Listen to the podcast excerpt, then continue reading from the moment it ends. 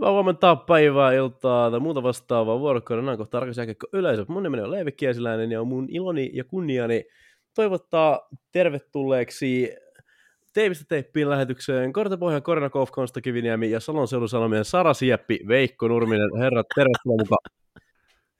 Kiitos, aika, aika sanattomaksi vetää toi sun esittää. Teipistä teippiin ja läheltä ylös! Ja käsitellään perinteisen tapaan liigaviikon aikana tapahtuneita uutisia. Konsta, aloita. Sulla on joku juttu siellä. Joo, mä oon tässä toiminut tuota, kurinpito uutisoina aika aktiivisesti tässä podcastin historiassa jo. Ja mulla on lisää uutisia.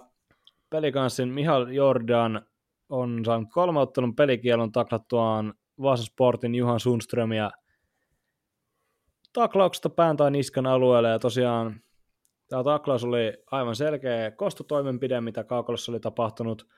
Jordan sitten kävi niittaamassa Sundströmiä sieltä päähän, ja nappasi siitä 5 plus PR tililleen, ja siitä sitten vielä asetettiin välinaikaiseen pelikieltoon HFK-ottelun ajaksi, ja sitten tuli tieto, että kolme ottelua on tämä lottovoitto, mitä Jordan nautti, ja tosiaan tuo HFK-otteluhan laskettiin siihen kolmeen otteluun, joten hänen on enää kaksi ottelua kärsittävänä tätä pelikieltoa, ja hän kärsi ne sitten tämän viikon aikana. Peli kanssa kohtaa ensin KK on kotona ja sitten TPSn vieraassa, ja sitten on 70. Jordan Tappara vastaan taas Askissa, mutta mun mielestä aika ansaittu pelikielto, aivan turha taklaus, se on Jordanin kauden toinen ulosajo, ja on kyllä jo, jossain vaiheessa täytyy kyllä alkaa kyseenalaistamaan sitä, että hän on aika kovin odotuksen tullut maahan ja oli aika kovalla statuksella, niin ei ole nyt näyttänyt kyllä yhtään siltä, mitä on mainostettu, että pitää niinku kurssi alkaa kääntymään pikkuhiljaa. Joo, progressiivisesti vaan, eli mitä enemmän näitä sattuu, niin sitä kovempaa sakkoa sieltä, ja tota, ihan, ihan oikein meni mun mielestä Seuraavaksi sitten äh, leikitään hetki politiikan toimittaja. Äh, aikaisemmin tuli jo mainittua, että tässä podcastissa ei politiikkaa käsitellä, ellei se liity suoraan jääkiekkoon. Ja nyt on näin päässyt käymään, eli täältä tota, jälleen tämmöistä niin paikallisjournalismia tällä kertaa politiikan äh, suhteen päästään harrastamaan. Eli vihreiden puheen, puheenjohtaja ja kansanedustaja Sofia Virta on liittynyt TEPSin taustayhtiön HCTPS Turku Oyn hallitukseen. Virta kertoo, kertoo tota Iltalehdelle, että hänellä on TPS sydäntä, urheilu on ollut aina lähellä, lähellä tai tärkeä osa hänen elämäänsä ja tällä, että TPS on merkittävä toimialaisten nuorten yhdenvertaisempien mahdollisuuksien näkökulmasta. No, Virta on ehdottomasti kovien paineiden alla, alla tota, keitetty, tai kovissa, kovissa vesissä keitetty. Hänellä ei sen suhteen ole, ole ongelmaa tässä, mutta mulle tämä tuli ainakin ihan täysin yllärinä. Siis, onko teillä äijät jotain sanottavaa siihen? Minkä takia Sofia Virta on yhtäkkiä Tepsin hallituksessa?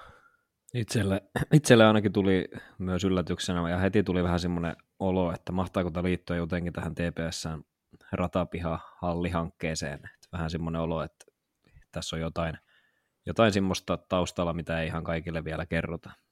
Juu, mä oon myös sitä mieltä, että se riittyy tuohon ratapihan hallihankkeeseen, että se on äh, aika päivänselvä, että turkulainen ison statuksen vaikuttaja ja kuitenkin ajaa puolueineen sellaisia asioita, mitkä menee nykyajan arkkitehtuurissa aika käsikädessä, tai arkkitehtuurissa vaan rakentamisessa aika käsikädessä niin tota, varmasti on Virralla joku iso rooli tässä hallihankkeessa, mutta sitä on paha tässä lähteä vielä spekuloimaan. Hallihan on aika pitkän, pitkän matkan päässä vielä valmistumisesta, mutta veikkaisin, että kuullaan asiasta lisää vielä tässä vuosien saatossa.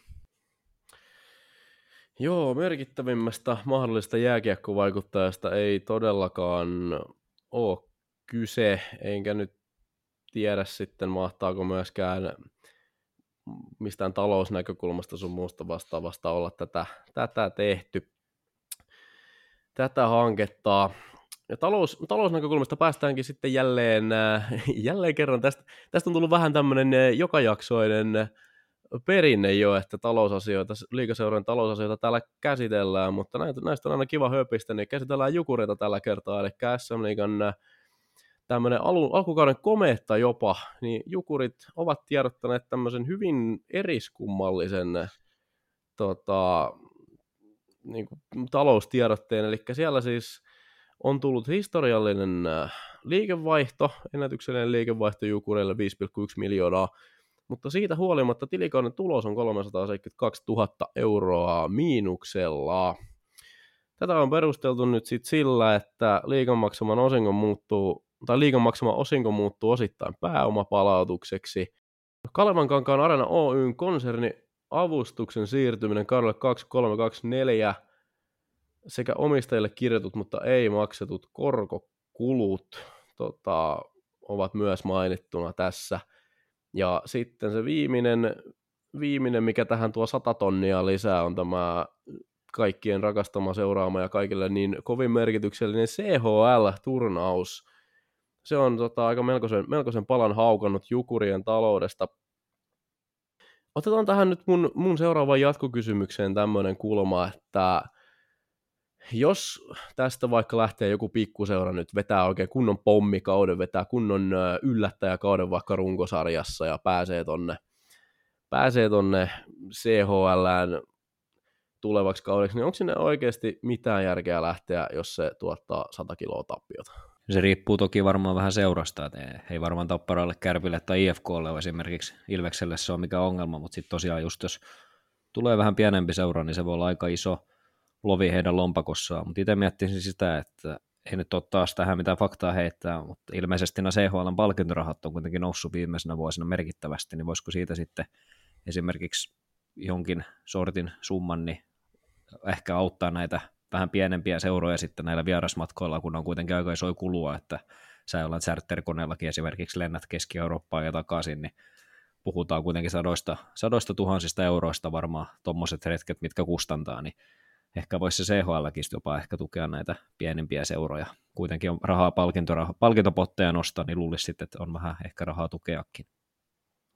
Joo, ilmeisesti. En nyt, en nyt mene sanomaan niin käsi, käsi niin sanotusti Oskari Jokisen kolumnilla, koska tota, en muista numeroita, mutta ilmeisesti Tapparankin tota, puolelta oli, oli jossain kohtaa jotain tietoa, että se ei olisi ihan hirveästi silti mennyt niin kuin plussan puolelle, jo, muistaakseni termistöä joitain kymmeniä tuhansia oli käytetty, mutta tämä on ihan täysin varmistamaton huhu. Mä mietin sitä, että jossain kohtaa se on pakko ruveta tätä harkitsemaan, koska niin kuin suomalaiset seurat ei todellakaan ole pienempiä mahdollisia, mitä tuossa kilpailussa, kilpailussa kilpailee. Samantyylistä kustannusluokkaa luultavasti on monelle paljon pienempienkin jääkiekkomaiden, jääkiekkomaiden seuroille. Ja tota, siis ei pysy eihän toi pysy elossa, jos tota ei ole järkeä pelata. Niinkin yksinkertaista. Ja kilpailullisesti se on kuitenkin kiinnostavaa, että kohdataan toisen maan joukkoita. Et muistan takavuosina, kun Lukko ja TPS ja, Luk- ja TPS ja IFK kohtasi jossain CHLn pudotuspeleissä, niin kyllä se aika paljon siitä fiilistä vei entisestään. Että kyllähän se on aina se suola siinä, että joukkueet pääsee just jonnekin Keski-Eurooppaan tai vähän eksottisempiin kiekkomaihin pelaamaan. Että siinähän se turnauksen idea on. Kyllä vaan. Sitten on vielä vähän uutisia liittyen chittäisiin pelaajiin, heidän menoihinsa ja meininkeihinsä. Veikko, pystytkö avaamaan meille lisää? Joo, eli juuri tulleiden tietojen mukaan niin sportpuolustaja Riis Scarlett on poissa useita kuukausia. Se on todella iso menetys sportille. Scarlett aloitti, aloitti liikakauden tosi väkevästi ja on tuommoinen kiekollinen pakki, oli mulle tosi kova yllätys, että tuli Vaasan sporttiin. Ei mitään sporttia vastaan tai mitään, mutta oli heille kovan kaliberin hankinta. Ja nyt kun on ilmeisesti useita kuukausia pois, niin voisin kuvitella, että sport aktivoituu pelaajamarkkinoilla ja ehkä löytää jälleen uuden ulkomaalaisen tuonne puolustukseen. Et sen verran iso menetys kiekollisesti kuitenkin tuohon pakistoon, niin itse ainakin toivoisin, että pyritään reagoimaan tuohon jollain tavalla. Joo, sport on tota, sehän on mielenkiintoista nähdä, että, nähdä, että riittääkö niillä minkälaisen pelaajan hankintaan. Nimittäin tällä hetkellä sportissahan on semmoinen meininki, että se ei ollenkaan ole näyttänyt niin huonolta se pelaaminen kuin mitä kaikki alkuun, tai no kaikki ja kaikki, mutta monet meistä, meistä alkuun pohdiskeli, niin siinä kohtaa kun rauta on kuuma, niin kannattaa takoa, niin ehdottomasti mielenkiintoista nähdä, että miten Sport tähän nyt, tähän Scarletin poissaoloon reagoi. Sitten myös tuore hankinta tuonne pelikanssin suuntaan, niin viime kaudella pelikanssissa luutinut Anton Mülleri saapuu vahvistamaan pelikanspuolustusta.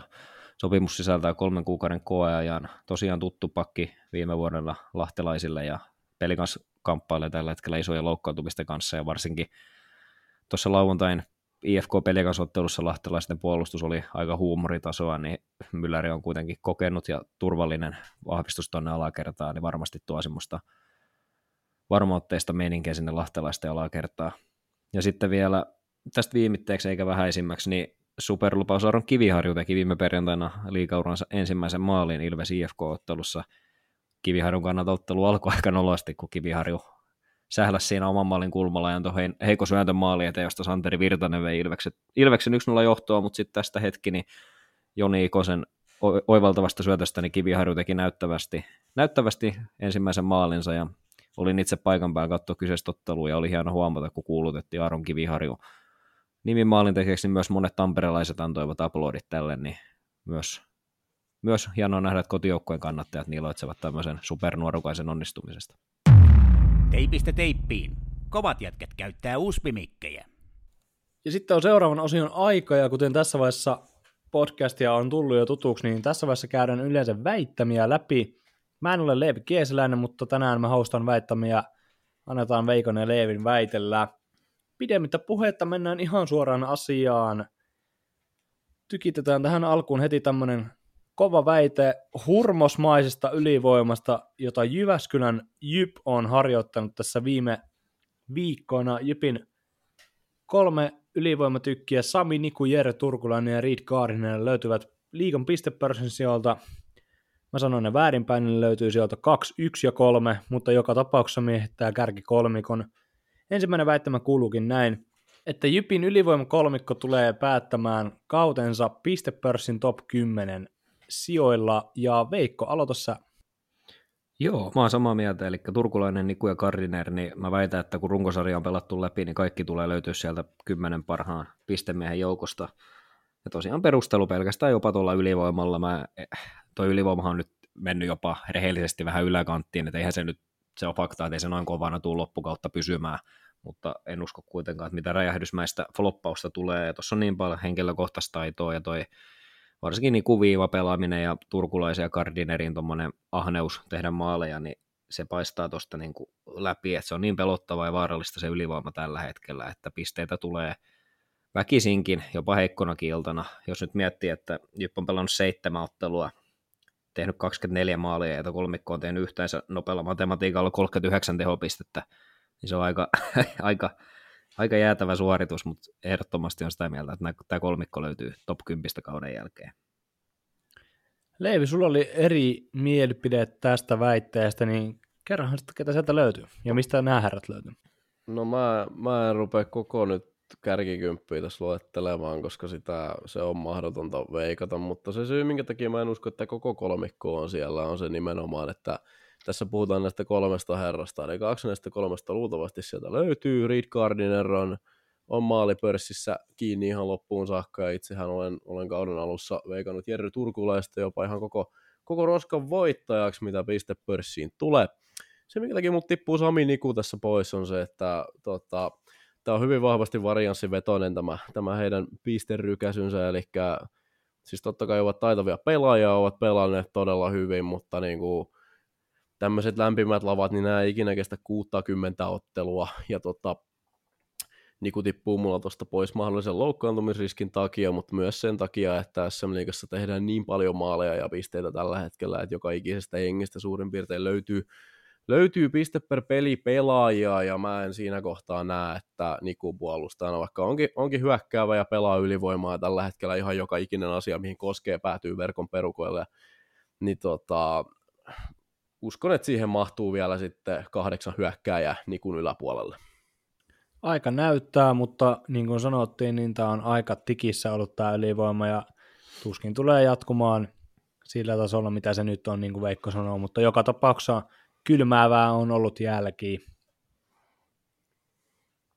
Seuraava väite kuuluu näin. Ilveksen prosessi, pahoittelut termin käytöstä, junnaa paikallaan Antti Pennasen karattua Leijonien päävalmentajaksi. Leevi, mitä mieltä sä oot tästä? No, tämä on mun mielestä ihan, ihan tota, luontainen jatkumo, että se hiukan, hiukan siitä junnaa. Tässä kohtaa voisi pahim, pahimmassa tapauksessa joukkueelle käydä jopa sillä tavalla, että otettaisiin taka-askelia, kun lähtee, lähtee korkean profiilin valmentaja, mutta siis se, se junnaa siinä paikoillaan sen takia, että sinne täytyy uusi coachi hakea sisään, sinne täytyy uusi kulttuuri luoda, sinne täytyy tota, coachin täytyy luoda uudet suhteet pelaajien kanssa ja tämä koko homma, minkä Pennanen on nyt ehtinyt tässä nopeasti rakentaa, niin se on luotava uudestaan sen takia tämä pysyy vielä, pysyy vielä paikoillaan. Sitä en väitä, ettekö se sitä lähtisi jossain vaiheessa nousuun, mutta pieni tämmöinen, pieni tämmöinen haltti tulee ehdottomasti siinä kohtaa, kun Pennanen lähtee tämmöisen niin kuin heti, heti kun tarina ja tämä kyseinen kirjasana ollaan saatu alkuun, niin tota, hän poistuu välittömästi. Veikko, sä olit nähnyt tähän jo jotain isompaa visiota Ilveksen kannalta, niin mitä sitten käy Ilvekselle Pennasen lähdetty? No en mä tiedä isompaa, mutta siis mä kuitenkin uskon, että Ilveksen prosessi jatkaa, jatkuu tuosta hyvänä. Kuitenkin on nyt hyvissä ajoin tullut tieto organisaatiolle, että päävalmentaja vaihtuu ja tässä on varmasti jo, en tiedä onko nyt solmittu jo sopimuksia, mutta varmasti kartoitettu jo kuka taho sitten hyppää uudeksi päävalmentajaksi. Niin se on hyvä, että se on tässä kohtaa sitten organisaatiolla tiedossa ja varsinkin väitän, että ennen joulua jo uuden valmentajan nimi on kirjoitettu jo kynille kansiin ja tota, voisin veikata, että myös valmentaja pääsee vaikuttamaan sitä aika hyvissä jo ensi kauden joukkueeseen. Tietenkin siellä on paljon jatkuvia sopimuksia, mutta pystyy kuitenkin vaikuttamaan jonkun verran tuohon, niin mä uskon, että tämä ei nyt niin hirveän iso ongelma kuin ehkä jossain väitetään, että luotan tuohon, että siellä Ilveksen, Ilveksen organisaatiossa tiedetään, mitä tehdään, ja varmasti seuraava päävalmentaja on tarkkaan harkittu. Jossittelu on aina niin siisti, niin mä kysyn teiltä nyt tähän koloon, että olisiko sittenkin pitänyt antaa sen myrrän olla siellä koko tämä aika? Ei. No siis, jos nyt tällä kaudella ei menestystä tuu, en nyt laske pronssia Ilveksellä enää, enää menestykseksi, niin kyllä mä sitten voisin väittää, että Pennasen kahden vuoden, melkein kahden kauden stuntti, niin oli jollain tavalla jopa epäonnistunut sitten, että olisiko se myrrä sitten hirveästi, tai siis väitän, että myrrällä olisi jopa voinut olla saumat sitten, että hän oli kuitenkin siinä jonkun verran jo kauempana mukana, ja tuntuu, että kun Pennanen tuli, niin hankittiin, haluttiin semmoista nopeata pikavoittoa, ja jos tällä kaudella sitä menestystä ei tule, niin se on kuitenkin sitten rehellisesti epäonnistunut se Pennasen keissi. Et siinä mielessä niin kyllä. Ja viimeinen, mutta ei tämäkään vähäisin väittämä, tulee itse asiassa suoraan meidän Instagram-inboxista. Jättäkää sinne palautetta, mä palaan tähän sitten jakson lopussa. Taas kun Leevi sitä multa pyytää. Mutta pidetään palautteenantaja anonyyminä, koska emme tajunneet kysyä, että saako nimen mainita jaksossa, mutta väittämä kuuluu näin, että teidän kritisoima Jasper Patrikainen ottaa kauden aikana Jussi Olkinuorelta ykkösmaalin vahdin paikan Lahdessa. Ja tosiaan pohjustan tätä taustatarinaa sille, että jos olet uusi kuuntelija, niin joku meistä kolmesta onnistui Jasper Patrikaista aika rajusti parjaamaan Jussi Olkinuoraan vertailussa ennen kautta, ja senpä takia se joku ei vastakaan tähän väittämään, mutta annetaan herrojen vastata, kumpi siellä pelikansimaalissa sitten kauden loppupuolella pelaa. Haluatko Veikko aloittaa? Joo, ja mä äh, uskalla väittää, että se on Olki Nuora, ketä sitten keväällä torjuu niissä mahdollisissa isoissa peleissä pelikanssin maalilla.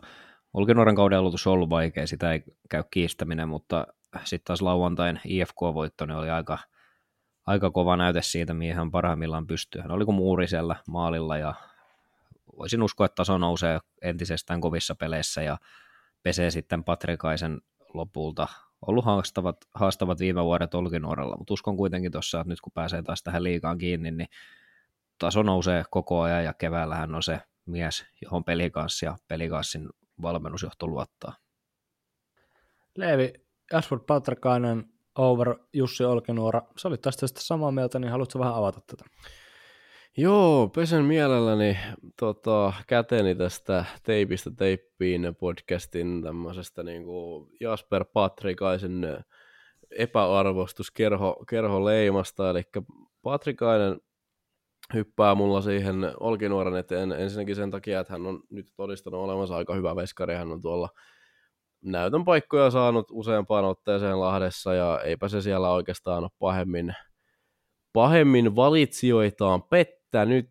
Syy, minkä takia Pelikans, tai syy, minkä takia hän tulee menemään tästä Olkinuoran ohitte on se, että Pelikans yksinkertaisesti työntää hänet siitä ohi, eli Pelikans haluaa näistä kahdesta nimenomaan Patrikaisesta sen varmemman ja, tai varmemman, lämpimämmän, sen, sen kovemman formin torjujan siitä syystä, että hän on huomattavasti nuorempi kuin Olgi Nuora, Patrikainen on veskariksi niin hyvin nuori, ja sitten se, että Olki Nuoralla, jos sillä rupeaa koppi tarttumaan, niin sillä on sopimuksessa tämä, tämä ulkomaan ehto, eli Jussi siitä sitten heilahtaa. Näin ollaan tilanteessa, missä pelikanssa sekä haluaa, haluaa Patrikaisen menevän Olkinuorasta ohi, eli häntä, häntä tullaan luultavasti peluuttamaan sitten Olkinuoran heikon formin mahdollisesti jatkuessa ja sitten myös on aina se riski, että jos Olkiussi nyt rupeaa torjumaan, niin hän yhtäkkiä hävii kuvioista. Ja tästä syystä niin Patrikainen joko tavalla tai toisella, mutta kuitenkin päätyy Olkinuoran ohi ja siellä keväällä sitten nähdään pelikanssi maalilla. Mainittakoon tähän nyt loppuun sen kummemmin väitteeseen kantaa ottamatta. Joudun syömään nyt kyllä vähän sanoen Jasper Patrikaisesta ja nöyrin, nöyrin anteeksi pyytöni siitä eri mieltä olleille ja Jasper Patrikaiselle, joka tuskin tätä podcastia kuuntelee, mutta on pelannut hyvin ja on näyttänyt kyllä omaavansa kaikki mahdollisuudet haastaa Jussi Olkinuora tuosta pysyvästä ykkösmaalivahdin tontista. Teipistä teippiin, älä nyt näillä eväillä lyö. Jälleen on, on liikaviikko saatu paketoitua, kiekko on pomppinut ympäri Suomea, ja meillä on hieman muistiinpanoja tuosta viimeisen seitsemän päivän ajalta. Mitä enemmän tuutte tätä podcastia kuuntelemaan, niin sitä enemmän tuutte huomaamaan sen, miten paljon mä tykkään tilastolukemista tai numeroista, jotka viittaa puhtaaseen maalin tekoon nimenomaan vieden pois A syöttämiseltä tai B puolustamiselta. Ja tänään tota, tä, tässä vaiheessa kautta on, on tarjoiltu tämmöinen oikein niin kuin numeroiden numero, ja mä ajattelin, että mä käytän nyt tilanteen hyväksi, sillä meillä on paikalla tota, jatkoajan äh, Jyp-toimituksen päällikkö Konsta Kiviniemi, niin äh, Konsta Jypillä 43,3 prosenttinen ylivoima ja 45,4 prosenttinen alivoima. Eli otetaan kertauksena 43 pinnan YV ja 45 prosentin alivoima, niin tota, tuuppa nyt itse kertoo. Mennään siellä jäällä pelaa. tota, joo, tuossa on paljon kyllä, paljon riittää ihmeteltävää tässä mainitsemassa tilastossa. Siis 45 prosenttia ylivoimaa, tai ei anteeksi 43 prosenttia ylivoimaa on siis niin kuin aivan hävyttömän hyvä. Ei, niin kuin, ei mene jakeluun, miten niin kuin tehokasta voi, etenkin käytännössä niin kuin Okei, on siellä Juuso Puustisella pari ylivoimaa. Jere, Jere Lassila, kenestä muuten mainittava, että hän on niinku breikannut nyt kyllä tässä isossa roolissa, mitä hän on pelannut Braden Christopherin ollessaan sivussa, niin Lassila on säväyttänyt kyllä todella paljon. Ehkä eniten ylivoimalla tässä maskimiehen roolissa. Tota, hän, on, hän sieltä löytyy aika usein ja tota, ollut kyllä piirteä, mutta joka tapauksessa tämä ylivoima kokonaisuudessa on siis niin kuin ihan käsittämätön. 13 ylivoimamaalia, seuraavaksi eniten on tehnyt Ilves ja siinä on kahdeksan. Eli niin kuin noin selkeä, selkeä ero. Ja onhan toi niin kuin, sitä on ilo katsoa sitä ylivoimaa. Se, on, niin se, se pyörii niin kuin todella hyvin ja siellä, siellä voi kuka tahansa tehdä maali. Siellä on Puustinen, Puustinen Niku, Gardiner ja Turkulainen. Ja niin kuin Veikko tuossa vähän sivuskin, vaan oliko Leevi, että tota, etenkin turkulaisella ja Gardnerilla on semmoista maalinälkää, niin kuin mikä, mikä nousee niin kuin parhaiten esille tämmöisessä tilanteessa, ja Gardner on röyhkeä laukoja ja röyhkeän tehokas myös.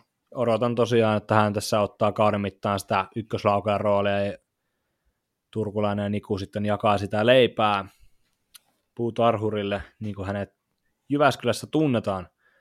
Mutta tämä alivoima on sitten oma asiansa, että tämä on sitten, on toi alivoima siis aivan hävyttömän huono sitten vastapainoksi tolle, en, ei ihan vielä historialliselle ylivoimalle, mutta joka tapauksessa 45 prosenttia tässä vaiheessa kautta on aika niin kuin järkyttävää. 22 alivoima kertaa ja 12 kertaa soinut häkki. Ja onhan tuolla, Jippi on pelannut myös suhteellisen hyviä ylivoimajoukkoita vastaan, mutta ei se, ei se mikään syy pidä olla. Ja niin kun, tässä vaiheessa, kun sulla on noin huono alivoima, niin sitten sen potaan pitää kestää ja ei niin kun, ole varaa, ole kovin paljon varaa niin rikkeisiä. Esimerkiksi Saipaakin vastaan siinä Jyppi teki viisi ylivoimamaalia, mutta päästi kaksi. Ja niin kun, ei tuon pidä olla mahdollista. Niin kun, sit, kun se osuu se päivät sieltä, puuttuu se Niku sieltä viivestä, tai Kardinerilla on huono päivä, tai Turkulainen ei löyä syötellään ketään, niin jos joukko on joka tapauksessa niin kun käytännössä yhden erikoistilanteen, erikoistilanne viisikon varassa, niin sit sun pitää pitää pääkylmänä, etkä sä pysty vaan yksinkertaisesti ottamaan noita jäähyjä. 45 prosenttia tulee, tai se on semmoinen luku, mikä ei todellakaan tule pitämään tällä kaudella, että toi tulee tosta kyllä parantumaan, ja herra paratko, jos ei parannu, niin Jukka Rautakorpi repii varmaan hiukset päästään, mutta on tuossa niinku, Rautakorvilla on kyllä paljon tehtävää tuolla niinku kopissa, terottaa sitä, niinku, et, ei, ei, tälle ei voi jatkua, mutta mä haluaisin tota alivoimaprosenttia pohjustaa, koska me tässä ennen jaksoa keskusteltiin siitä, että miten niinku eri, eri, eri joukkueiden erikoistilanteet, mitä ne on näyttänyt tällä kaudella, niin mainittakoon historiallisen, no ei ihan historiallisen, mutta hävyttömän huono ali, alivoiman prosentti, niin annetaan sille vähän vastapainoa. Liikasta löytyy tällä hetkellä myös parikin kappaletta, mutta erityisesti Jukurien alivoima on aivan hävyttömän hyvä. 93,3 prosenttia. Ja vastapainoksi Jukurienkin ylivoima on liikan kolmanneksi parasta tällä hetkellä tasan 30. Leivi, mitä sä oot nähnyt Jukurien ylivoima- ja alivoiman pelaamisessa? No tota, tämä Jukurien, Jukurien alivoimahan niinku puoltaa, puoltaa tämmöistä yhtä niinku huhuttua epäilystä, eli Risto Duva, Sportin päävalmentaja tuossa Jukurien, Sportin ja Jukurien pelin jälkeen heitti, heitti tämmöisen väitteen pressissä, että kun kysyttiin, että tota, että Sportin maalille, anteeksi, Jukurin maalille oli hankala päästä, niin Duva heitti Jokiselle tämmöisen väitteen, että ihan kuin Jukurit olisivat jopa ihan tarkoituksella koittaneet estää tämän tota, heidän maalilleen pääsemisen, eli toisin sanoen tarkoituksella puolustaa, ja nyt kun tota 93 prosenttia tuossa katsoo, niin voisin, voisin kuvitella, että Jukurit aika tarkoituksenomaisesti tässä puolustavat ja tekevät sen vielä hyvin, hyvin joukkueena ja hyvin, hyvin äh, yhtenäisenä sekä erikoistilanteella että nyt sitten myös ihan viisikkopelissä, eli hän ovat päästäneet vain 13 häkkiä tällä kaudella. Siinä on ainoastaan TPS on päästänyt, päästänyt vähemmän ja heilläkin on, vaan, heilläkin on vaan yksi päästetty häkki vähemmän. Tällä hetkellä Jukurit on ehdottomasti koko sarjan kirkkain valopilkku, siellä useampi pelaaja vetää ylärekisteriä tällä hetkellä ja no me tota, kausiennakoiden jälkeen saimme, saimme palautteen määrästä päätellä, että tässä maassa on ihmisiä, jotka uskoivat, uskoivat siihen, että tämä Jukurien viiletys tällä hetkellä oli ihan täysin realismia, mutta uskon silti, että valtaosa meistä ei tätä nähnyt.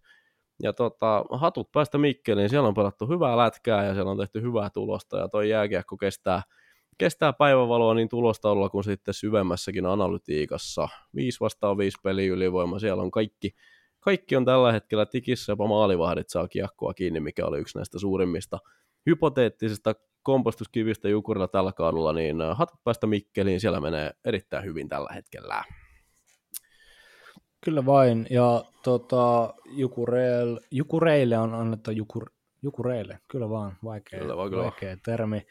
Annettava omastakin takaa vähän vielä posia, että en tiedä, oletteko allekirjoittaneen jatkoajan verkkolehden tuotantoa lukenut, ei ole että niin en teitä nyt siitä sen kummemmin rankaisen, mutta sanottakoon, että olin aika skeptinen Jukurien materiaalista, etenkin tuolla terävimmän kärjen takana ja tolppien välissä, että mä oon todistettu tässä kyllä aika aktiivisesti vääräksi, ja pakko sanoa, että tämä näyttää aika hyvältä tämä Maalivahtitilastokin Mikkelin kannalta, kun siellä on Rasmus Korhonen pienimmällä päästettyä maalien keskiarvolla liikkeelle. Hän on pelannut yhden nollapeliin ja Markus Ruus on pelannut myös yhden nollapeliin ja ollut vakuuttamaan muutenkin, että joudunko syömään toisen kerran hattuni maalivahti kommenteista aika näyttää, mutta alkuun näyttää siltä, että parempi pistää uuni päälle. Mutta Veikko, Muistelen, niin, Joo, ei, jos tähän vaan. väliin nopeasti heitä vielä, niin jos muistelen, tota, muistelen sitä kyseistä jaksoa, missä Jukureista puhuttiin, niin muistaakseni joku tämän podcastin äh, tekijöistä heitti Rasmus Korhosesta läpimurtokortin ilmoille ja perusteli sen sillä, että Jukureista pomppaa aina nuori maalivahti, joka torjuu kaiken ilman mitään syytä. Ja tota, Jukurit ovat jälleen tehneet Jukurit. Ja kyseinen jäsen ei tietenkään ollut Leevi Kiesiläinen. se Veikko taisi olla sää, niin tota, mä tähän pohjustan sitten tätä, että ei nyt tak- takerrutu tähän äskeiseen enää, niin tota, onko sulla Veikko sitten jotain omia huomioita, mitä sä oot nähnyt tällä menneellä liikaviikolla? No oli se Leevi, mutta kerro nyt siltä. Siis Jukureista. Ihan Ei, ihan, vaan. ihan, ihan yleisesti.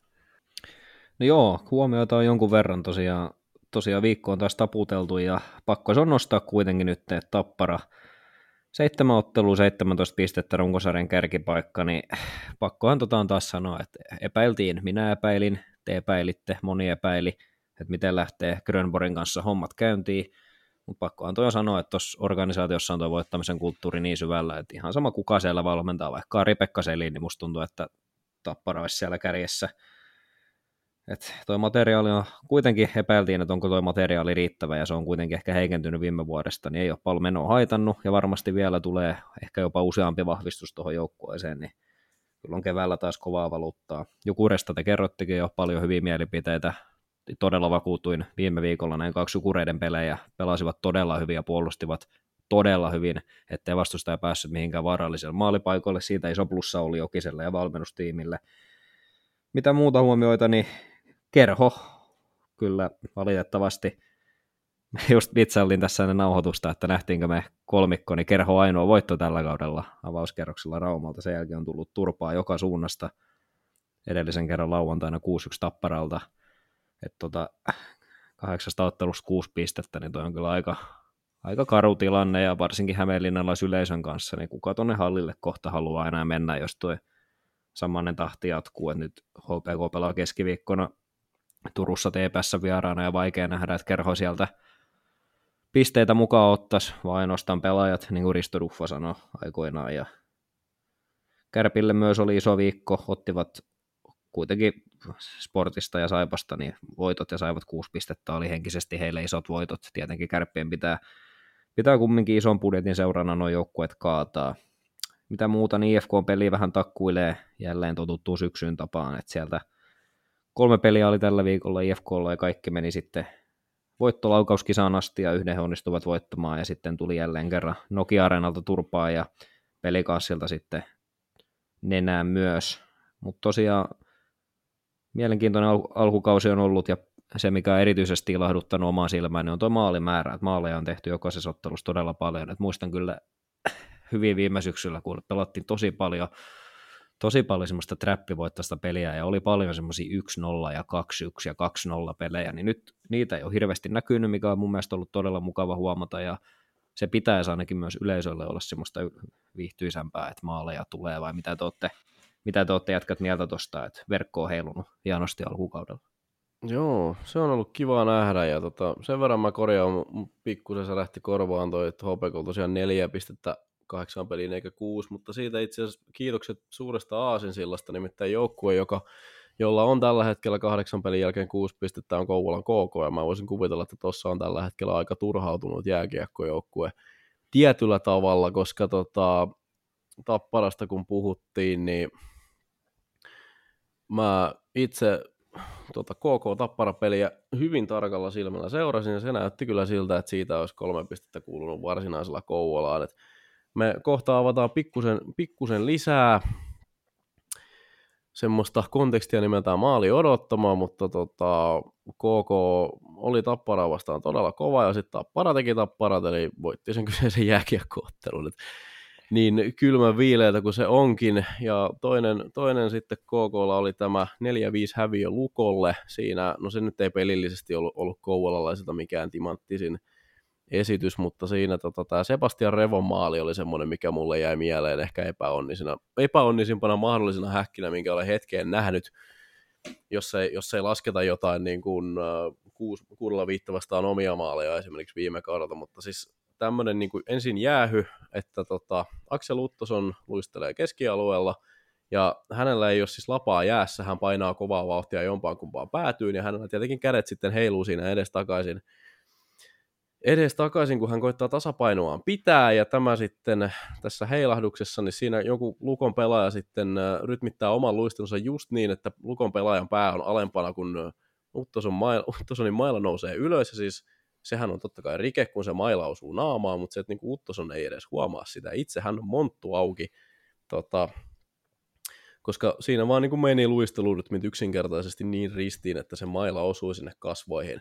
Sitten sen jälkeen lukolta YV, Repo siirtää maalin tolpalta kiekon siihen keskelle, kauhea pomppukiekko ja Juho Rautanen epäonnen soturina sitten lyö sen verkkoon ja KK häviää 5-4, eli tota, jos, jos mun pitäisi veikata, että kenellä on ehkä niin kuin vähän silleen omalla tavallaan turhautuneen meininki tuolla kopissa tällä hetkellä, niin voisin kuvitella, että se on tämä Onassimusta kymeenlaaksolaisporukkaa.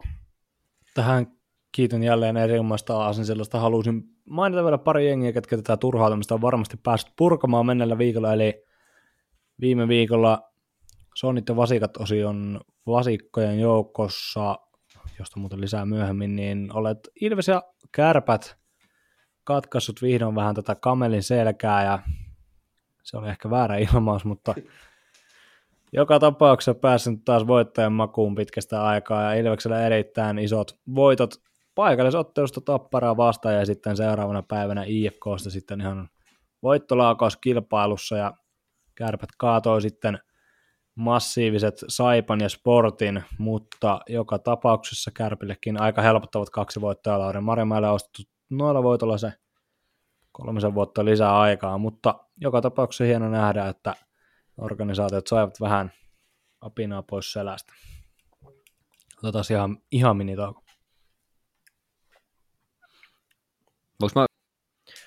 Hei jätkät, mä haluaisin vielä vähän kuulla teidän mielipidettä siitä. Puhuttiin tuosta HPKsta tosiaan, että neljä pistettä. Niin mitä te luulette tällä hetkellä? Siellä on tänäänkin treenattu Hämeenlinnassa aloitettu maanantaina tuttuun tapaan taas treenit ja valmistaudutaan uuteen liikaviikkoon, niin mitä te veikkaat, millainen fiilis siellä on joukkueella, kun joukkue varmasti tietää sen, että meidän materiaalilla ei kilpailla siitä suorasta pudotuspelipaikasta, jos kilpaillaan edes siitä sääliplayoff-paikasta ja siellä on uusi koutsi, niin mitä te veikkaatte, millainen meininki siellä on ja mitä, mitä konkreettista Maso Lehtonen voi tällä hetkellä tehdä, että tuo joukkue tuosta nousisi johonkin?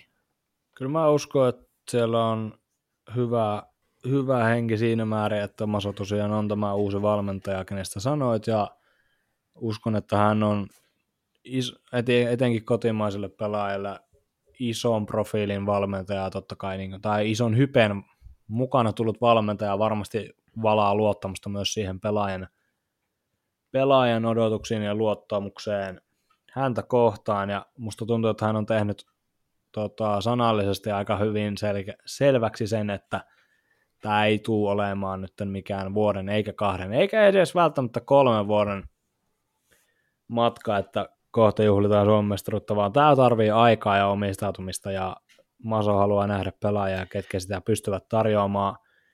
Senkin takia musta tuntuu, että kausi on vielä niin aikaisessa ja kausi on ollut täyskatastrofi HPK kannalta pelillisesti, mutta musta tuntuu, että siellä on vielä ihan hyvä fiilis sen takia, että pelaajat seisoo Mason takana ja siellä on sitten tuommoisia Danik Marteleita, ketkä varmasti tietävät kuulumansa vähän eri, eri tason joukkueisiin, mutta tota, Marcelillakin on varmasti vielä nälkää, nä, nälkää raahata HPKta korkeammalle tuota, ja jos joku siihen pystyy, niin hän, mutta vastatakseen aiempaan kysymyksiin, niin väitän, että siellä on vielä ihan hyvä henki.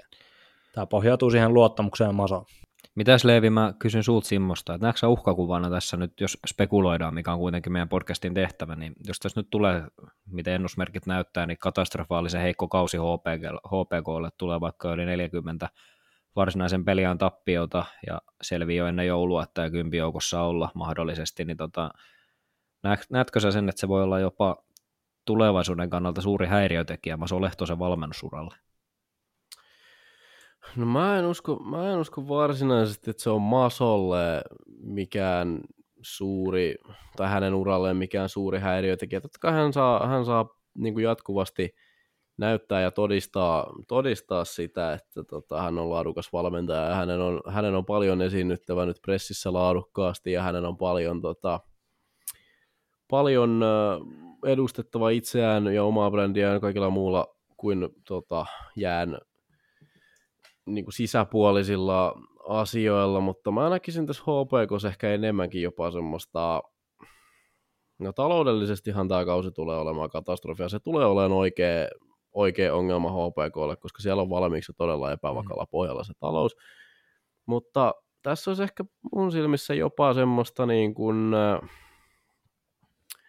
tavallaan uudenlaisen optimismin poikaa, koska ton, toi yhteisö tietää, että tuolla ei, tuolla ei nyt tulla niin kuin, luultavasti edes playereista kilpailemaan. Tuo joukkue sen tietää, noin pelaajat pelaa tällä hetkellä oman ylpeytensä vuoksi, mutta ehkä semmoinen niin kuin, öö, HPK on yhteisön sisällä ehkä nyt olisi mahdollisuus tiivistää niitä fanien ja, fanien ja pelaajien väliä. Eli tämmöinen niin kuin, seuralta joku aktio, että niin kuin, nyt ollaan ollaan syvässä kuopassa, mutta tästä selvitään, selvitään yhdessä. Se, että mitä konkreettista toimea se sitten vaatisi, niin olisiko se sitten vaikka seuran hallituksessa fanien edustuksen lisääminen, tai olisiko se jonkun sortin niin kuin jään ulkopuolisten fanitapahtumien tapahtumien lisääminen tai joku tämmöinen, mutta että niin kuin mä näkisin tämän ehkä enemmänkin vielä semmoisena mahdollisuutena, että nyt, nyt kerho voisi tiivistää,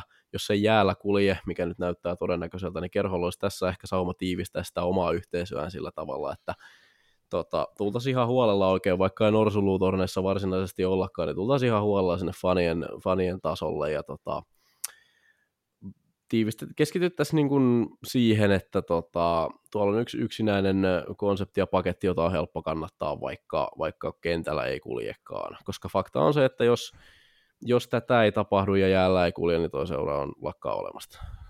No kun mä just miettisin samaa tässä, että mä näen tässä oikeasti helvetin isoja, anteeksi kielenkäyttöni, isoja niin kuin, tummia pilviä Hämeenlinnan yläpuolella. Jos mietitään nyt, lyödään karut faktat pöytää, HPK ei tänä vuonna pudotuspeleissä pelaa Viime keskiviikkona HPK kotiottelussa oli yleisömäärä 2525 ja HPK on budjetoinut tällä kauden yleisömääräksi 3500.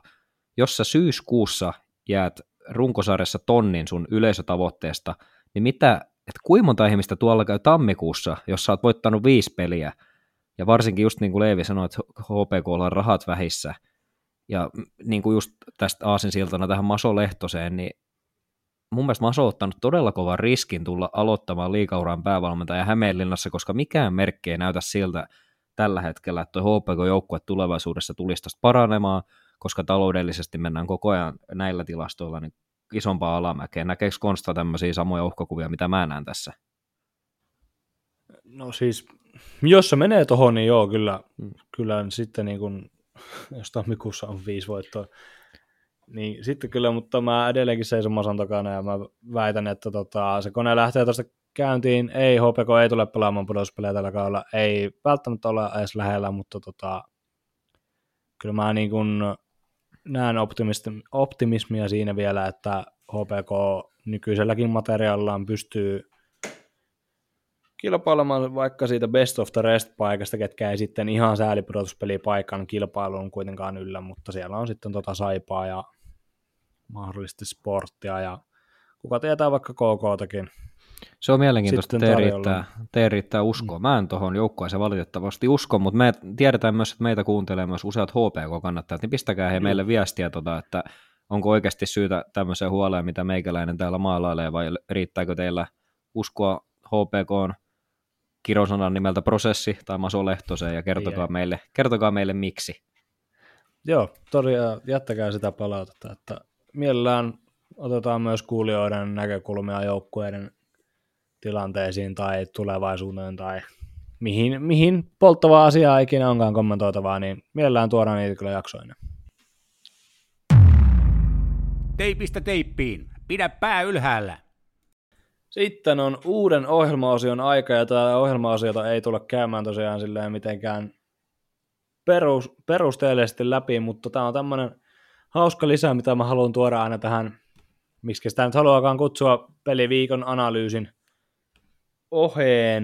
Mä oon vähän pyöritellyt numeroita yhteen termistä nimeltä maali odottama, sillä, meidän, sillä meillekin tilastoja toimittava Markko Hänninen pyörittää Liigadata-sivustoa, ja Liigadata tarjoaa myös meille käyttöön maali odottamat, jota olette voineet nähdä esimerkiksi jatkojen ottelukierrosraporteissa. Ja maali odottamat on tarjolla joka ottelusta, joka erästä, vaikka joka laukauksestakin, jos haluat niitä niin tarkasti katsoa. Ja mä oon nyt pyöritellyt vähän numeroita siihen, että mä katsoisin, miltä sarjataulukko näyttää, jos kaikki pelit olisi voittanut se joukkue, jolla on enemmän maali odottamaa tässä kyseisessä ottelussa. Ja totta kai tässä herää sitten kysymyksiä, että mitä sitten kun maali odottamat aika harvoin menee tasan, ja tässä kuitenkin on semmoinen tilanne jo tällä kaudella, että joka ikinen liigajoukko on käynyt vähintään kerran jatkoajalla tai rangaistuslaukauskilpailussa, niin kyllä se muuttaa tätä pistesaraketta ihan senkin takia, että, että ei ole niitä kolmen pisteen, kolmen, tai siis on nimenomaan pelkästään kolmen pisteen voittaja, paitsi siinä tilanteessa, jos maali odottama on tasan 60 minuutin jälkeen, siinä vaiheessa mä oon tehnyt niin, että jaetaan sitten voitto jatkoaika pisteytyksellä sille joukkueelle, jolla on enemmän laukauksia. Ja tässä vaiheessa kautta on käynyt kerran niin, Kärpät voitti Sportin vieraissa tuossa viime viikolla ja maalidottama oli tasan 60 minuutin jälkeen ja ottelu tosiaan päättyi myös tasan 60 minuutin jälkeen, joten Kärpille merkkasin siitä kaksi pistettä, Sportille yhden. Mutta puretaan vähän isoimpia muutoksia. Mä voin tästä havainnollistavat kuvat sitten jakaa huomenna meidän Instagram-tarinassa at teipistä teippiin. Sinne tulee huomenna vähän muutakin sisältöä. Kysellään muun muassa teidän mielipidettä sitten parista polttavasta kysymyksestä, mutta jos tätä jaksoa kuuntelet, niin käyhän sitten tähän vaikka perään katsomassa, että onko siellä Instagramissa jotain kiinnostavaa dataa, ja sieltä löytyy meidän profiilista nykyään myös video, missä Turun Genokaara laukoo lämäriä ainakin 190 kilsaa tunnissa, siellä on Don Kiesiläinen käynyt paukomassa vähän suolaheessa, mutta siitäkin tulee jatkoalle lisää myöhemmin. Joka en tiedä, kumpi oli huonompi se lämäri vai tuo lausuminen, mutta on, on jatka vaan. Mikä lausuminen?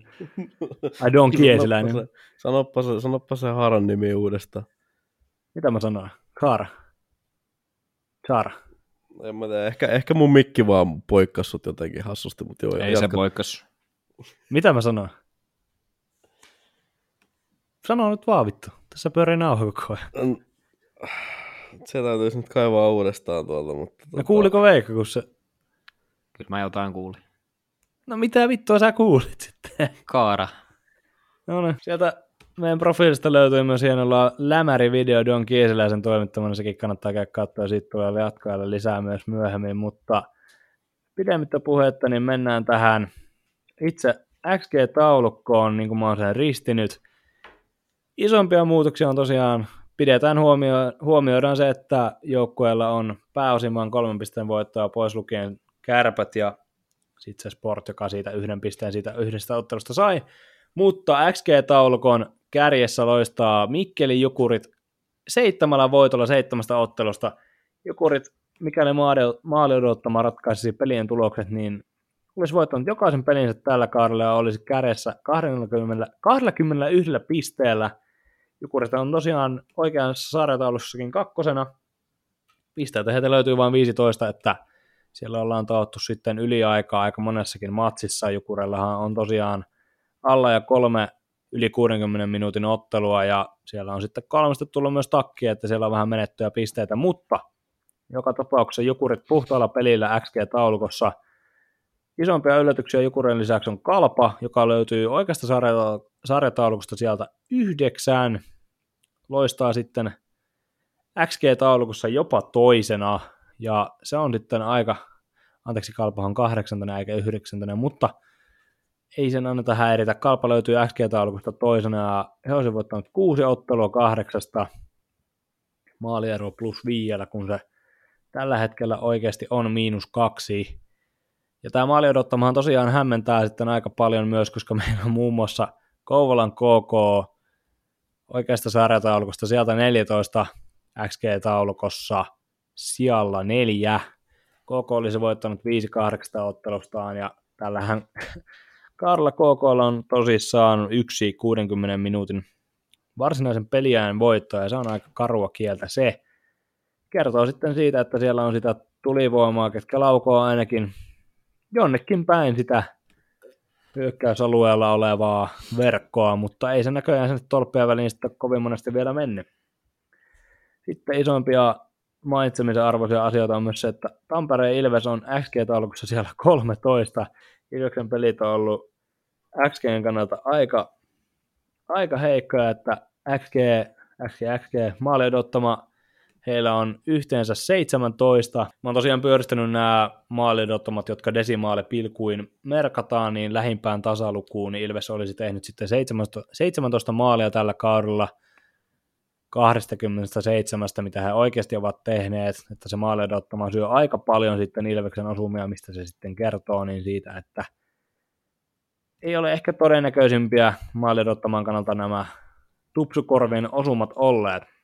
Sen lisäksi pelikans, joka on muutenkin kyntää oikeassa elämässä siellä 12, on aivan pahnan pohjimmaisena tuolla kurlapisteellä aivan jumbona tuolla kaksi voittoa, maaliero miinus seitsemän, ja toki nämä maalierot nyt on aika maltillisia tässä, koska se XG on aika maltillinen konsepti itsessäänkin, että ei siellä isoin taisi olla 4,75 Vaasan sportilla muistaakseni, saa korjata jos joku tätä kuuntelevat tuntee nämä numerot myös, mutta joka tapauksessa niin yli viide ei olla vielä tällä kaudella menty, mikä on mun mielestä hämmästyttävää, että esimerkiksi Jyp viime lauantaina Saipaa vastaan teki tosiaan tämän viisi ylivoimamaalia, mitä täällä mainittiin jo jaksossa, ja maalidottama oli 1,68, ja siitäkin matsista olisi maaliedottamalla tullut takkiin, joten se on mielenkiintoinen konsepti, ja se kääntää tätä sarjataulukkoa aika hyvin.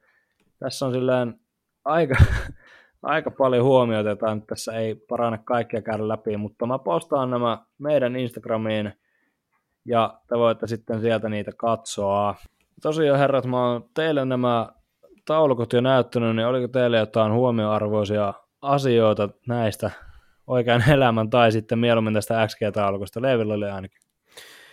Joo, mä rakastan sitä tässä uudessa urheilussa, että tota, me pystytään nykyään jonkun verran metriikoilla mittaamaan myös semmoista tekijää nimeltään tuuri. Ja se, miten tämä, tota, tämä metriikoilla mittaaminen, vaikka tämä on tosi lapsen kengissä, niin tota, miten tämä toimii on se, että noin maali odottamat, maali odottamat on yksi, yksi, mitkä siitä pikkusen antavat osviittaa, ja toinen sitten, mikä on ihan SM sivuillakin nähtävillä, on tämä tota PDO, eli 5 vastaan 5 laukaisuprosenttia, torjuntaprosentti laskettuna yhteen. Siinä on muutama, muutama tota, tilasto, mitkä kuvastavat sitä, että kuinka paljon olisi pitänyt mennä häkkiin ja kuinka lämpimänä lapa tai räpylä ovat olleet. Tota, PDO tukee tällä hetkellä näitä maaliodottamatilastoja aika hyvin. Siinä on Ootas, kun mä kaivan tämän taulukon vielä, etten puhu ihan täyttä palturia. Tota, Mikkeli Jukureita täytyy, täytyy jälleen tässäkin, tässäkin ylistää, eli sen lisäksi, että Jukurit on tuolla odottamassa kärjessä, niin heidän PDO on, on vasta liigan kuudentena, eli siellä ei myöskään, myöskään rokata sillä varsinaisesti, että vaikka veskarit pelaa hyvin ja hyökkäät, hyökkäät tällä hetkellä viimeistelee paikoista, niin se koko homma ei ole ei ole siitä kiinni. Sama trendiä jatkuu myös sitten KK kanssa, eli täällä tota, tällä hetkellä kaikki tämmöiset varianssikäärät viiltää pohjassa. KK, KK PDO on tällä hetkellä sarjan 11 huonoin, ja sitten on tämä meidän peli kanssa joka on tässäkin tilastossa pohjalla.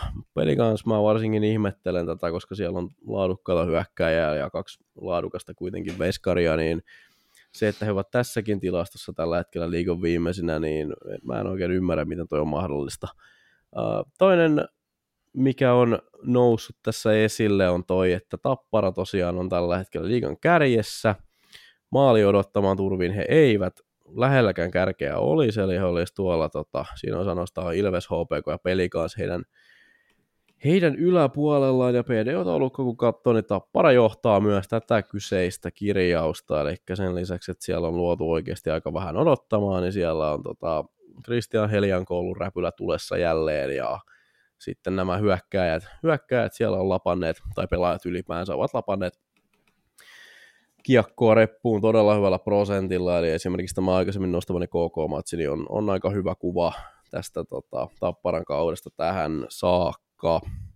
Ja semmoinen, semmoinen vielä huomioon tosiaan lisäten, lisäten näihin odottamiin, että jos, jos ihmettelette, että Weishokilla vaikka liigan, liigan tarjoamat odottamat on erinäköisiä kuin mitä, mitä meidän, niin tota, se siis johtuu tosiaan siitä, että näille ei vielä mitään virallista niin kuin yhtä mallia ole, ole näille odottamille, miten nämä lasketaan, eli nämä on, vaikka tämä on hyödyllinen tilasto, missä on paljon potentiaalia, niin näistä vielä vähän väännetään kättä, että miten näitä kuuluu laskea.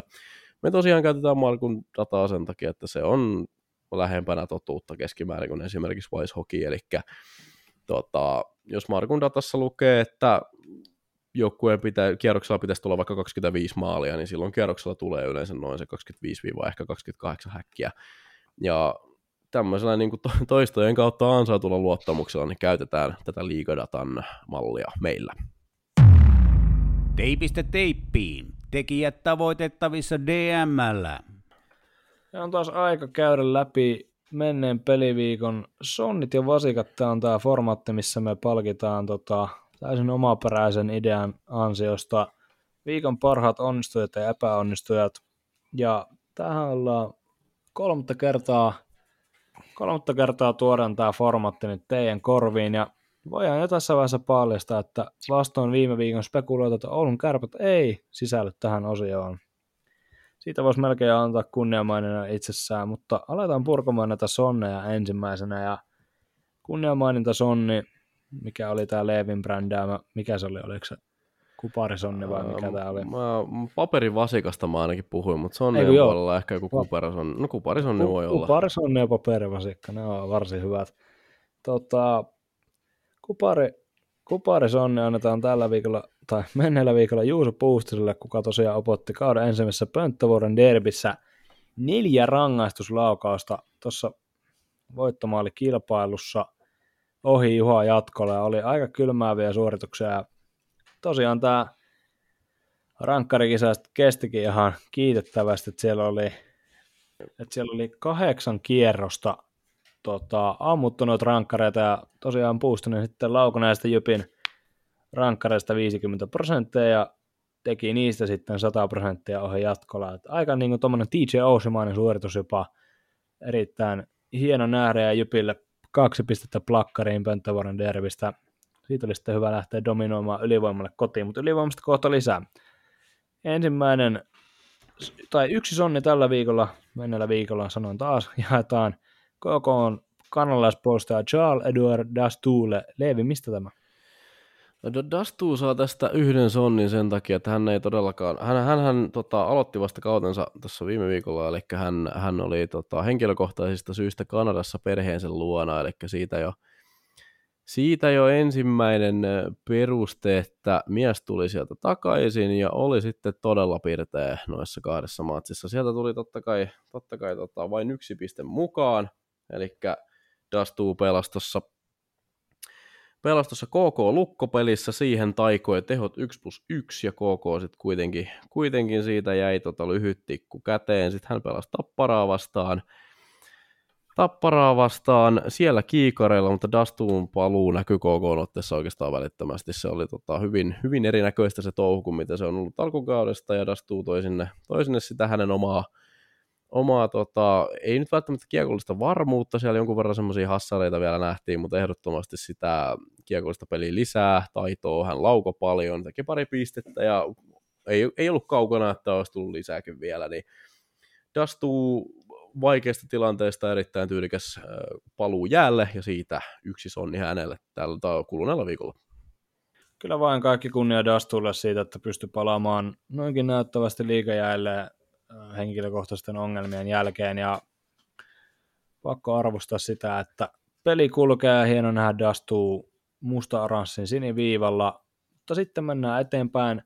Kaksi sonnia tällä viikolla jaetaan viime viikolla siinä toisessa osiossa olleelle Tampereen Ilvekselle. Ilves korjasi kurssia aika hyvin ja Veikko, mikä antoi Ilvekselle kaksi sonnia tällä viikolla?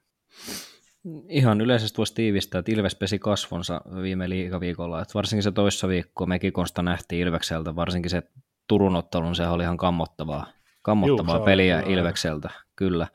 Niin tota, viime viik- liikaviikolla niin Ilves tosiaan nappasi Tampereen paikallisesta voiton tapparasta ja sitten vielä perjantaina kaatoi kotiaskissaan IFK, niin todella onnistunut ja itseäni yllättänyt kasvojen pesu, varsinkin tapparapeli, niin lähtökohdat oli vähän epäilevä, epäileväiset, kun Ilves oli tosiaan kontannut Turussa pahasti ja näytti, joukkue näytti aika lamaantuneelta siellä Gatorade Centerillä, mutta kova voitto Tapparasta ja sitten mikä entisestään nostaa tuota Ilveksen kasvojenpesun arvoa, niin ei nyt ole tilastofaktaa tähän löydä, mutta tämmöisen sain kuulla, että varsinkin voitetun paikallispelin jälkeen, niin se seuraava peli on tosi vaikea ollut, ja Ilves pystyi siinä IFKon kaatamaan, ja sitten vielä Petter Koditek tasotti kyseisen ottelun pari minuuttia ennen loppua, ja sitten voitto, voittomaalikilpailussa, niin tota Oula Palve kahdella hienolla rankkarilla toi ekstra pisteen Ilvekselle, niin hyvä kasvoinpesu, ja tässä tosiaan erityiskrediitit Palvelle ja Koditekille, kovat yksilöt otti Ilveksen niin kuin reppuselkää. Kyllä vain. Tämä mainitsemasi kaksikko on kyllä loistunut Ilveksellä erinomaisesti tällä kaudella. On kyllä ilo nähdä. Koditekhan johtaa tosiaan liikan maalipörssiä tämän nauhoituksen aikana ja olla palve Ilveksen kultakypärä. Siellä on lähtenyt hommat hyvin käyntiin uusilla hankinnoilla, mutta ja itse asiassa ennen kuin mennään siihen kolmeen sonniin, niin on kyllä vielä mainittavaa, että joku voi nyt vähän seikähtää tätä kahta sonnia lähinnä siitä, että Ilves jatkoi tota viime viikon huonoa virettä tai toissa viikon huonoa virettään vielä häviämällä kalpalle – tiistaina, mutta annetaan kuitenkin näistä aika isoista tota, päänahoista paikallisvastustajat parasta ja sitten IFKsta, niin annetaan se kaksi sonnia, se on mun mielestä ihan ansaittu. Sitten kahta ilman kolmatta ja kolme sonnia. Menee Jyväskylän Jypin ylivoimalle ja se ei varmaan enempää esittelyä kaipaa, jos olet kuunnut tätä jaksoa. Jo tähän pisteeseen saakka, että siellä tämä kolmikko Reed Kaarinen ja Sami Niku ja Jere Turkulainen kylvävät tuhoa aivan niin kuin kylmäävällä prosentilla. 43,3 on nauhoituksen aikainen Jypin ylivoiman prosentti ja hidastumista ei näe ja tuo kolmikko jo miehittää liigan pistepörssin kärkikolmikkoa tällä hetkellä ja en, en, en ala samoja asioita enää uudelleen toistamaan, mitä toistin tässä jaksossa aiemmin, mutta aivan, aivan hurjan näköistä on tuo jälki ja ilo, ilo on katsella, että ylivoima pyörii herrojen keskellä noin sulavasti. Sitten on tosiaan aika jakaa myös ne vasikat, ja niitä on sitten varsin kiva jakaa, siinä pääsee antaa sitä rapalaa heille, ketkä sitä ansaitsevat, ja paperivasikka on tämä Leevi Kiesiläisen brändäämä, ei niin kunnioitettava maininta, mutta ei ihan kuitenkaan varsinaiselle vasikkalistalle yltänyt, joten kenelle tämä epäkunnioitettava paperivasikka sitten jaataan viime viikolta? Veikko? annetaan tamperelaisyleisölle, tota, mutta varmaan totuttu jo tässä podcastissa, että mä tykkään näitä yleisömääriä kritisoida. Se on mun tehtävä kritisoida siitä, tykkäsitte tai ette. Tosiaan olin viime viikolla elämäni ensimmäistä kertaa katsomassa livenä, livenä tota paikallisottelua ja ostopäätöksen tein päivää ennen ottelua ja rupesin miettimään, että saakohan tuonne lippuja vielä ja katsoin sitten lippukarttaa ja näkyi, että lippuja on vielä ihan pirusti myymättä ja mä että mitä ihmettää, että herranen aika, että kauden ensimmäinen, ensimmäinen peli, molemmat tamperelaisjoukkueet lähtökohtaisesti mestarisuosikkeja. Mä ajattelin, että halli olisi ollut loppuun myyty jo jopa viikko aikaisemmin, näin ei ollut. Lopullinen yleisömäärä oli 10 520, eli kapasiteetista jäätiin, jäätiin kuitenkin aika lailla vielä. Se oli itselleni suuri pettymys, ja täytyy nyt rehellisesti sanoa, ehkä on väärä vertauskuva, että on käynyt seuraamassa Porissa satakunnan derbyä ja vanhassa jäähallissa IFK ja Jokereiden peliä sieltä aikamoiset muistikuvat kyllä, niin sanotaan, että tämä tapahtuma kokonaisuudessa oli meikäläiselle pettymys. Joo, molemmat faniryhmät oli hienosti esillä, mutta itse yleisöstä niin jäi aika, aika vaisukuva valitettavasti, että tunnelma ei mun mielestä noussut missään kohtaa mitenkään erityisen hyväksi. Itse pelille sitten oli annettava plussa, että peli oli niin kuin vauhdikasta ja oli paljon maaleja, mikä oli mukava nähdä, mutta jotenkin jäi semmoinen aika, aika pettynyt olo sen paikallispelin jälkeen, että siitä pieni rapa sinne Tampereen suuntaan, että – vähän enemmän ääntä sinne halliin vielä ja ehdottomasti noin derbyt pitäisi nyt myydä täyteen.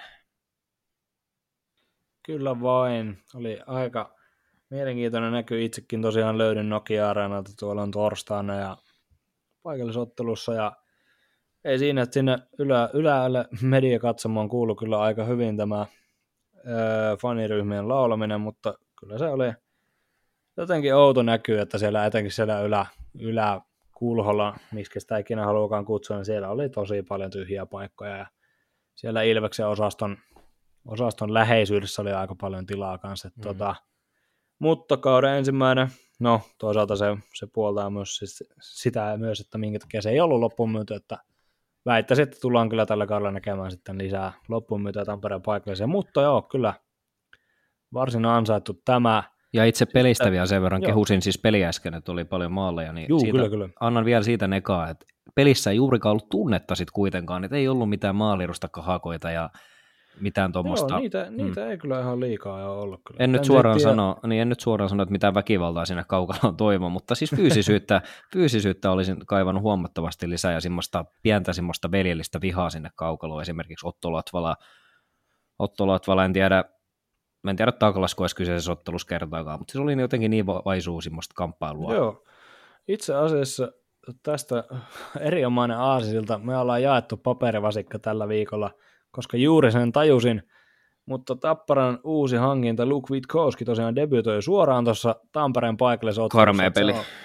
Aivan karmea peli. Joo, kyllä. Ante, anteeksi vaan, mä en, Luke Witkowskia vastaan mä uskalla lähteä tappelemaan, vaikka mä oon monesti soittanut suutuni tässä podcastissa. Ja en, en todellakaan. Ja ei silleen, että hän, häneltä kyllä niin kuin historiansa ja tota, aiempia seuraansa puolesta sopisi niin odottaa vähän, niin kuin, no miten, miten se sitten onkaan aika näyttää, mutta joka tapauksessa tämä paikallis, paikallisottelun debyt oli kyllä aivan järkyttävä, aivan kaikin puolin, että pari ihan niin kuin, turhaa jäähyä, mitkä sitten katkaisi Kameliselä ja Ilves tota, niitä voittomaalin, voittomaalinkin siinä ja ei, ei niin kuin, ei tuonut mun mielestä mitään, mm. mitään positiivista kaukaloa. Tietenkin Mutta... täytyy tälle partanaamalle antaa sen verran armoa vielä, että pelasi ensimmäisen ottelun isossa kaukalossa Juh. ilmeisesti, niin varmaan Joo, kestää. Mutta siis silti, silti kuitenkin kokenut ammattimies, ammattimies, niin kyllä toi oli pettymys varmasti hänelle, kuin Joo. myös koko tappara-yhteisölle. Kyllä, kestää varmasti ja tosiaan annetaan se hänelle, mutta sille, että on myös oppimista kyllä eurooppalaisen linjaa ja näkyy etenkin tämä rangaistus, missä hän anteeksi vaan Peter Koditekille, mutta aika huumorimaisesti tota, Koditekin törppäsi nurin siitä, että herralla taitaa olla se 30 senttiä pituusero, niin pituusero, niin kaatoi Koditekin ja sehän oli siis aivan päivänselvä jäähy ja Koditek siinä ihmetteli vähän, että niinku, mikä, mikä pointti tässä sun taklauksessa oli, että se, siinä ei ollut kiekkoa mennä lähimaillakaan. Ja Witkowski tosiaan, hän, hän on kaavatu tämmöiseksi Tapparalta ehkä jopa jonkin sortin – puuttuvaksi Romulu-pakiksi, mutta kyllä niin kuin sen, kyllä sen linjan pitää olla aika paljon tiukempi. Soittaako, soittaako Vitkovski sulle?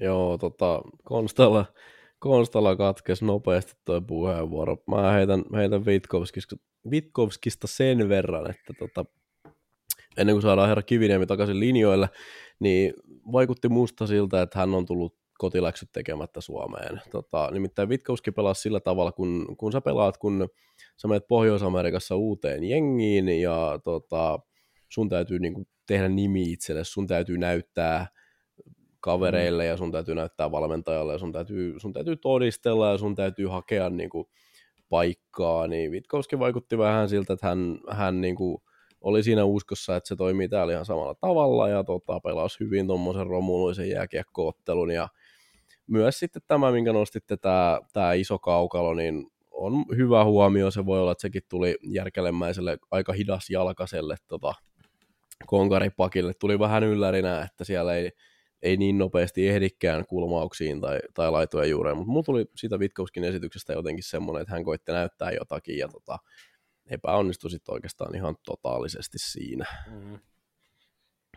Oliko sulla Veikko Tampereelta vielä muita, muita havaintoja vai tota, liikutaanko, odotetaanko, että Konsta pääsee puhelimesta takaisin ja sen jälkeen liikutaan eteenpäin? Yksi mielenkiintoinen havainto, mä tosiaan tykkään hallilla ollessa, niin seurata tosi paljon esimerkiksi mitä tapahtuu vaihtoehtiossa ja muualla siellä taustoissa, niin tämmöinen pisti huomioon, että Tappara mitä Grönborg niin katsoo suurimman osan pelistä sieltä mediakuutiolta. Oli jotenkin tosi hauska huomata, itsekin säikähdin yhdessä tilanteessa, kun Tappara pelasi ylivoimaa ja kiinnitti huomiota Grönborg, ja hän katsoi koko sen ylivoiman sieltä mediakuutiolta, ja se on myös fakta, että mediakuutiolla se kuva tulee noin puolitoista kaksi sekuntia myöhässä, eli se ei edes ole live-kuvaa, niin oli hauska, tota, kun Tappara teki sitten, olisiko ollut yksi yksi tasoitusmaalin, niin, niin minä säpsähdin, ja vähän Grönborg säpsähti, kun mä katsoisin Grönborgia, ja Grönborg katsoi sinne taululle. Niin, ai, ja tämä toistui niin kuin tosi monta kertaa, että katsokaa ihmiset, kun olette siellä Nokia-areenalla Tapparan peleissä, että oliko tämä vaan joku yksittäisen ottelun kokeilu vai onko tämä jatkuvaa, mutta pisti silmään tämmöisenä huomiona. Joo, sieltähän näkee, näkee hidastukset tietysti siitä, siitä taululta, mutta tota, ehkä Grönborista tykkää, tykkää siitä, että tuo kuvakulma on niin kuin, mm. ylä, yläsuudasta tai jotain muuta vastaavaa. Mielenkiintoinen huomio, hyvä huomio. Joo, kyllä vaan. Ja tota, Tampereella pelaaneesta viime viikolla voidaan siirtyä Helsingin IFK on yllättävään nimeen jopa tähän osioon. Ja Veikko, haluatko pohjoista, kuka on yhden vasikan arvoinen menneellä peliviikolla? Jori Lehterä, hieman yllättäen. Tosiaan itse on kaikki Lehterän otteet, ottelut IFKssa nähnyt ja pistetään raaka fakta tähän nyt esiin, että seitsemän peliä 0 plus 5 plus 3 tehotilastoon ei ole mitään huonoja lukuja, mutta siis yleisesti niin Lehterä hankittiin sarjan parhaana ylivoimana, ylivoimapelaajana parantamaan IFK ylivoimaa, ja näin ö, ensimmäisten pari viikkoa jälkeen niin voidaan todeta, että IFK ylivoima on ollut sarjan kymmenenneksi tehokkainta, tai joku voisi sanoa, että sitten noin huonoa. Ylivoimaprosentti on tällä hetkellä 19, se ei ole mikään kovin heikko sinänsä, neljä ylivoimamaalia, mutta Lehterä ei ole rehellisesti pystynyt vielä tuomaan hirveästi mitään uutta siihen ylivoimaan, että aika paljon IFK-ylivoima on pyörinyt siellä laidassa Martinin ja Lehterän kautta kiekko on liikkunut ja se on ollut jopa vähän mielikuvituksen, tai ei jopa, vaan siis on ollut mielikuvituksetonta. Myös Lehterän liikkeestä ollaan paljon puhuttu, se on, kuten tiedetään, se ei ole enää mitään kovin kepeätä, jos sitä on ikinä ollutkaan, mutta itse on ainakin ollut pettynyt, mitä Lehterä on näiden avausviikkojen aikana IFK on hyökkäyspeliin tuonut, ei ole 5-5 pelissä pystynyt hirveästi hyökkäyssuuntaan tuottamaan, ja myös on vaikeaa ollut löytää sopivia ketjukavereita, mutta uskon myös varmasti siihen, että vuodenvaihteen jälkeen niin Lehterä, jos jo aikaisemmin niin parantaa reilusti omaa pelaamistaan, niin myös IFK on erikoistilanne pelaamisensa kuntoon, mutta alku on ollut lievästi sanottuna pettymys. Kyllä vain Jori Lehterillä on vähän odotuksiin ja median luomaan paineisiin nähden, niin kyllä hidastaa alku, mutta kenellä muulla on ollut erittäin hidastaa alku, anteeksi nyt vaan, mutta kahden vasikan arvoinen on Hämeenlinnan pallokerho ja Leevi, haluatko vähän valottaa meidän valintaa siihen, että minkä takia me nyt rapataan sitä HPKta koko ajan? No, mm, mä ainakin rappaan HPKta nyt, rappaan HPKta nyt sen takia, että vaikka mä vedin heidät pussin alle jo, tota, jo tuossa kauden alussa, ennakoitiin suurin piirtein, että tuolla olisi, niin avauspeli herätti tosi paljon lupauksia ja HPK, HPK tota, teki, teki, vähän nyt tälleen, että he rakensi, rakensi oman narratiivinsa ja sen jälkeen, sen jälkeen repi sen sitten katolta alas ja tästä syystä niin tota, plussit totta kai toi älyttömän heikko esiintyminen, niin HPK saa tästä nyt nämä kaksi, kaksi vasikkaa. Kyllä vain HPKlla on ollut kyllä hidas alku, mutta no tästäkin ollaan puhuttu jo tässä jaksossa, että kuka seisoo HPK takana ja kuka ei. Itse aloitan vielä joukkueen nousevan tuosta, mutta Veikko Nurmesella oli eri mielipide. Jos olet sattumoisesti skipannut jakson vaan tähän osioon, niin tota, käy kuuntelemassa se, me linkataan se timestampilla tuohon tohon meidän sosiaalisen mediaan. Se oli Veikolta hyvä vuoritus, mutta mennään eteenpäin johonkin, mitä ollaan myös kuultu tässä jaksossa. Se on kolme vasikkaa, se on Mihal Jordan.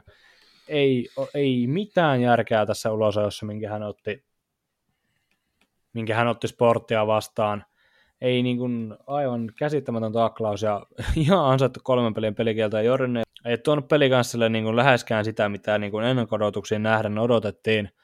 Ja Karlan saldolla kaksi ulosajoa, ja se on mun mielestä tässä vaiheessa kautta, niin kun, kun pelikans on pelannut sen jopa sen kahdeksan ottelua, niin se on niin kuin aika heikko prosentti, ja ei niin kuin, eihän tämä eihän tää vaan voi jatkua näin.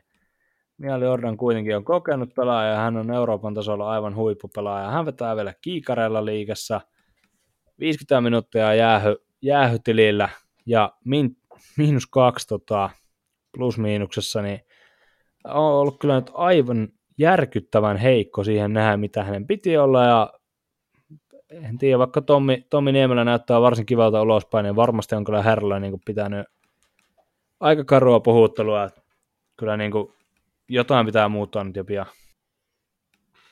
Joo, pelikas on varmasti tyytyväinen tähän ottamansa riskiin, eli tota, silloin jo aika, aika melkoinen tota, huuto lähti käyntiin, koska tämä sankarihan veti KHL-jengin kapteenina vielä viime kaudella, ja tota, nyt se on tällä hetkellä sitten tilanteessa, missä se, sillä on pro, niin kuin laskettu enemmän ulos ja joku maaleja tälle kaudelle, vaikka tosin pakki onkin kyseessä, mutta silti. Niin siellä ollaan varmaan toimistolla tosi tyytyväisiä tällä hetkellä.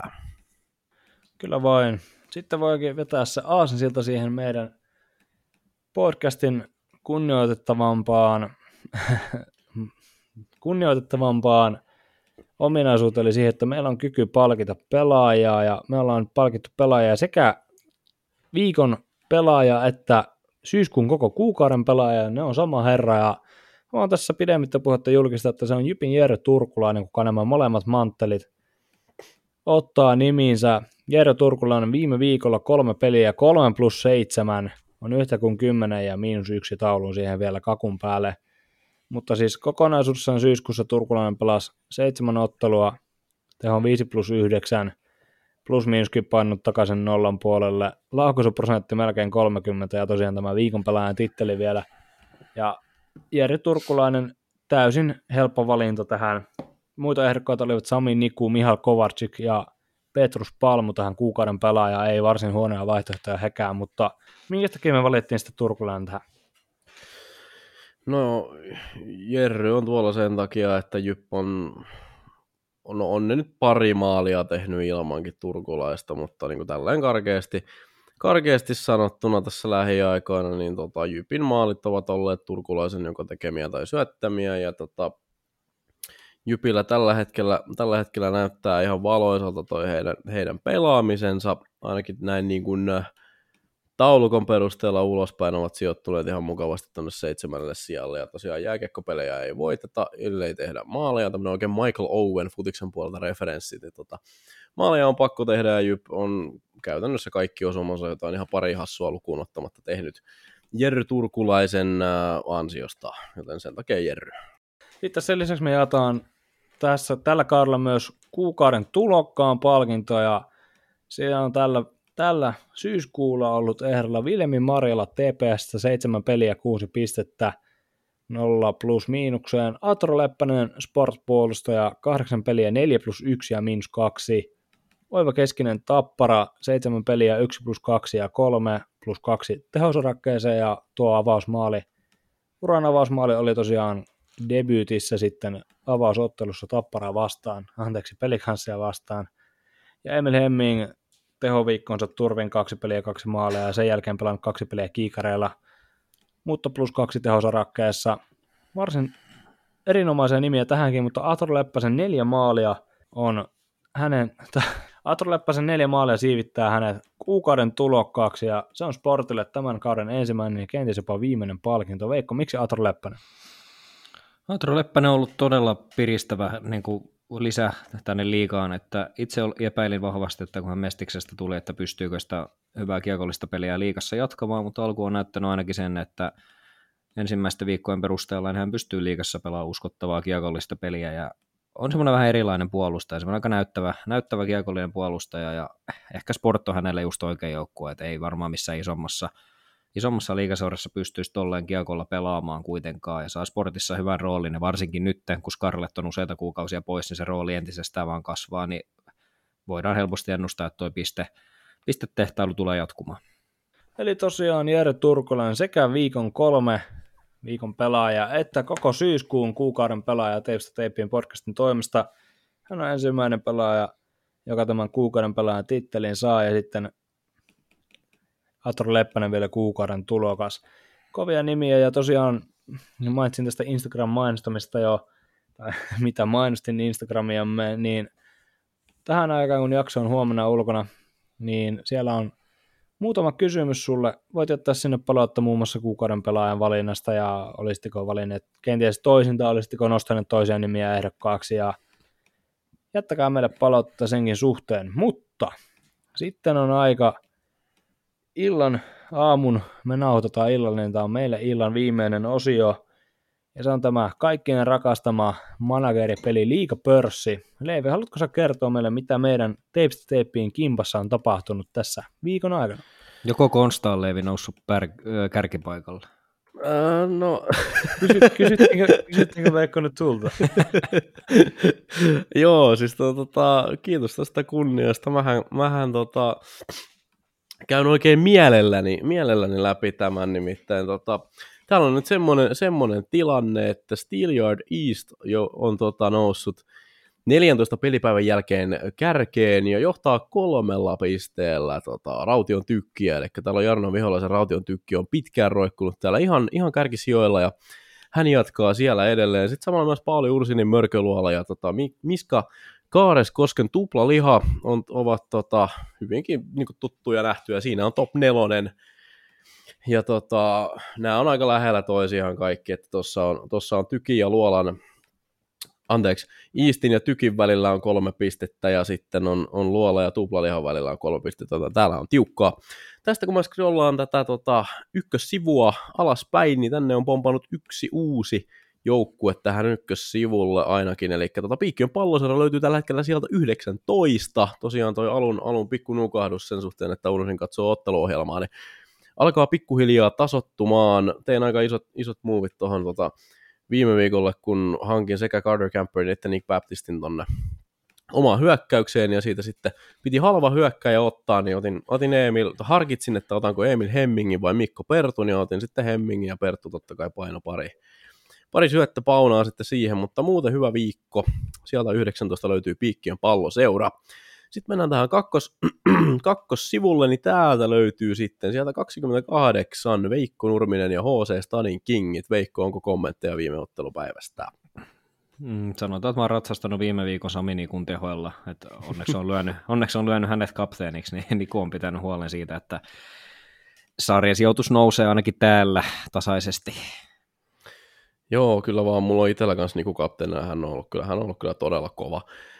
Sitten mennään sivulle kolme, ja tota, täältä sitten löytyy sija 53 HC Ankkalinna. Konsta, olet viime Tsekistä muistaakseni tippunut sijan alaspäin. Onko tota kommentteja tähän liittyen? No ei ole. ei ole.